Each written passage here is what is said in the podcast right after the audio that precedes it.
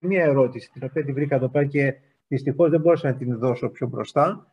Είναι ότι, καλησπέρα σας κύριε ε, Μπακόλα, θεωρείτε ότι η παρουσία ελληνικού στοιχείου στην περιοχή της Ουκρανίας πρέπει να επηρεάσει τις θέσεις και τη στάση της Ελλάδας; Δηλαδή το γεγονός ότι έχουμε, υπάρχει μια ελληνική μειονότητα στην ε, Ουκρανία, ε, αν αυτό θα πρέπει να επηρεάσει τις ε, πολιτικές αποφάσεις που παίρνει η ελληνική κυβέρνηση σαν μέλος του, του ΝΑΤΟ. Ε, κάπως, ναι. κάπως, έτσι την παραφράζω την ερώτηση, ναι, αλλά νομίζω ναι. αυτή την ουσία. Ναι. Ε, μιλάμε για 150.000 άτομα περίπου. Ε, έτσι είναι εκτιμήσεις για τον πληθυσμό των Ελλήνων της περιοχής της Μαριούπολης. Έχω πάει σε αυτή την περιοχή, είναι πολύ... Ε, ε, και ξέρετε ποιο είναι το περίεργο. Μερικά χωριά από αυτά τα, τα, ελληνό, τα, τα χωριά μιλάνε μια ελληνική διάλεκτο. Μερικά άλλα χωριά που λένε, θεωρούνται αυτός τους Έλληνα μιλάνε μια τουρκική διάλεκτο. Και μερικοί από αυτούς τους, ε, το λέω αυτό έτσι για να κάνω λίγο και πιο αυτό το κλίμα μετά τα πυρηνικά. Μερικοί από αυτούς τους ε, Έλληνες της Μαριούπολης που, μιλούν τουρκικά και νομίζουν ότι τα τουρκικά που μιλάνε ήταν τα ελληνικά, ήρθαν στην Ελλάδα και ανακάλυψαν με μεγάλη τους απογοήτευση ότι εδώ μιλάνε άλλη γλώσσα. Και ένας από αυτούς που το ξέρω καλά ε, μου λέγε παράπονα πώς διάολο εμείς βρεθήκαμε να μιλάμε εμείς οι Έλληνες, να μιλάμε μια άλλη γλώσσα και όχι την ελληνική. Ε, τώρα, και βεβαίως η χώρα μας πρέπει να λαμβάνει υπόψη μια ε, την ύπαρξη μιας τόσο μεγάλης μειονότητας. Δεν είναι μόνο στη Μαριούπολη οι Έλληνες στην, ε, στην ε, Ουκρανία. Είναι και στην περιοχή της Οδυσσού αρκετό ελληνικό στοιχείο από Έλληνες διαφόρων κυμάτων που εγκαταστάθηκαν στη Ρωσία. Και είναι και πολύ στην Κρυμαία βέβαια, αλλά τώρα η Κρυμαία δεν είναι Ουκρανική, είναι Ρωσική.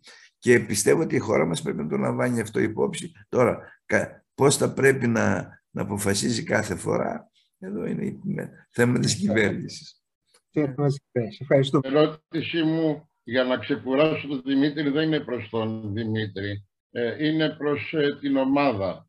Ε, επειδή αναφέρθηκε και με πολύ ενδιαφέρον άκουσα την άποψη του δικαιώματος κάθε χώρας να συμμετέχει σε όποιον αμυντικό οργανισμό θέλει.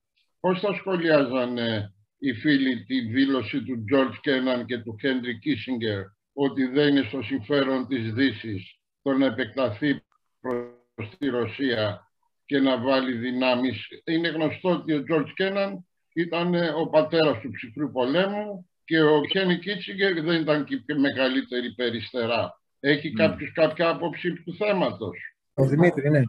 Δεν γνωρίζω, και γνωρίζω πολύ καλά τις απόψεις του Κίσιγκερ, με τις, με τις οποίες συμφωνώ απόλυτα. Το θέμα της επέκτασης του ΝΑΤΟ στην Ουκρανία είχε ήδη λυθεί είχαν δοθεί όλες οι διαβεβαιώσεις.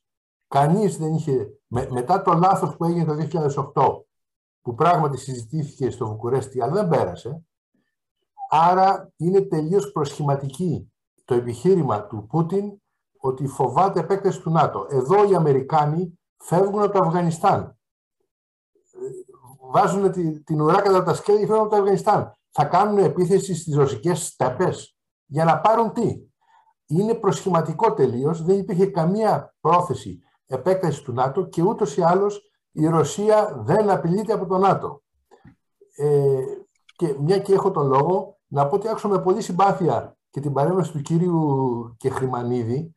Ε, τρέφω και εγώ φιλικά αισθήματα προς το ρωσικό λαό. Έχω πάρα πολλούς Ρώσους φίλους από τη διάρκεια της διπλωματικής μου καριέρας ε, και ειλικρινά λυπάμαι αλλά εάν θέλουμε να διατηρήσουμε έστω κάποιο ανεκτό επίπεδο ε, σχέσεων με, με το ρωσικό κράτος, θα πρέπει κάπως, κάποιος να πει και στη ρωσική πρεσβεία εδώ ότι πρέπει να σέβεται το ελληνικό κράτος και τον ελληνικό λαό και να μην βγάζει τέτοιες κατάπτυστες ε, ανακοινώσεις σαν για αυτή που, έβγαλε, που ανέβασε στο διαδίκτυο της προάλλης, το οποίο είναι προσβολή για όλους τους Έλληνες, είτε είναι ρωσόφιλοι είτε όχι.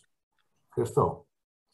Εγώ θα ήθελα να παρατηρήσω, Δημήτρη, σε ευχαριστούμε για την παρέμβαση αυτή ε, και την ε, απάντηση που έδωσε στον, στο Γιάννη, ότι η ανακοίνωση της ε, ρωσικής πρεσβείας αποδεικνύει τα τεντωμένα νεύρα που μας εξήγησε ο κύριος Οικονόμου. Δηλαδή, όταν ένας διπλωμάτης ε, βγάζει τέτοιες ανακοινώσεις. Ε, εγώ ανησυχώ πιο πολύ ακόμα για πυρηνικά λάθη. Για... Είναι αυτοκρατορική διάθεση της χώρας, διότι ε, όταν σε ένα φίλος όπως είναι η Ελλάδα μιλάς με αυτόν τον τρόπο, καταλαβαίνεις πώς μιλάνε για τους άλλους γείτονές τους. Ε, ε, με, με συγχωρείτε τον ξαναπήρα πάλι, αλλά άκουσα κάτι από τον Δημήτρη τον Κούρκουλα. Ε, το θέμα του ΝΑΤΟ στο Βουκουρέστι έχει γραφτεί στα συμπεράσματα της, τους, τους, της, της κορυφής. Δηλαδή η Γεωργία, συγγνώμη, η Γεωργία και η Ουκρανία να γίνουν μέλη του ΝΑΤΟ. Ναι, Από εκεί αρχίζει η ιστορία; Δεν είναι δηλαδή κουβέντα, είναι γραμμένο. Είναι απόφαση του Βουκουρεστίου.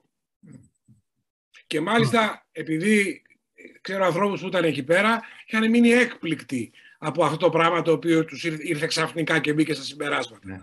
Μπούς, ναι. έτσι, για να μην ξεχνάμε. Ναι, ναι. Αυτό τι σχέση έχει με την εισβολή σε μια πόλη 4 εκατομμυρίων στο Κίεβο. Δεν καταλαβαίνω. Δημήτρη, είπες, είπες ότι, ε, εκεί απαντάω, ότι ε, δεν βγαίνει από, από πουθενά ότι το ΝΑΤΟ ήθελε... Κάνε, κάνε λάθος. Ο Μπούς έκανε λάθος και μετά όλοι οι δυτικοί, ο Μακρόν το πήρε πίσω. Ο Μακρόν πήγε στον Πούτιν και του είπε ότι δεν θα γίνει αυτό. Και ο, και ο, ο Πούτιν μας έλεγε μέχρι την παραμονή της εισβολής ότι αυτά που λέει η CIA ότι ετοιμάζεται εισβολή είναι μαύρη προπαγάνδα. Μας κορόιδεψε. Ήταν πάρα πολύ απλό να λυθεί το θέμα εάν δύο μέλη, ένα μέλος του ΝΑΤΟ έλεγε επίσημα ότι εγώ δεν δέχομαι να γίνει η Ουκρανία μέλος του ΝΑΤΟ και τελείωνε το θέμα. Όχι, αυτό δεν μπορεί να γίνει, ε, στάθη μου, γιατί αυτό θα είναι ότι δέχεσαι ότι η Ρωσία θα σου καθορίζει την εξωτερική πολιτική. Δεν μπορεί να λεχθεί να γραφτεί αυτό. Έχεις δίκιο, αλλά... επί, έχεις δίκιο επί της αρχής και δεν θα διαφωνήσω σε αυτό, αλλά τη στιγμή που έχεις να κάνεις με ένα πόλεμο και με μια απόφαση του ΝΑΤΟ, το οποίο το είχε φάει και ο Τραμπ και ο Ομπάμα, δεν είχαν αναφέρει ποτέ ε, για, για θέμα ε, πρόσκλησης της Ουκρανίας να γίνει μέλος του ΝΑΤΟ, το οποίο το είπαν οι άνθρωποι. Και ξανα, βγήκε ξαφνικά τώρα ο Biden και το ξανάφερε πάλι το θέμα, είναι ιστορία ολόκληρη.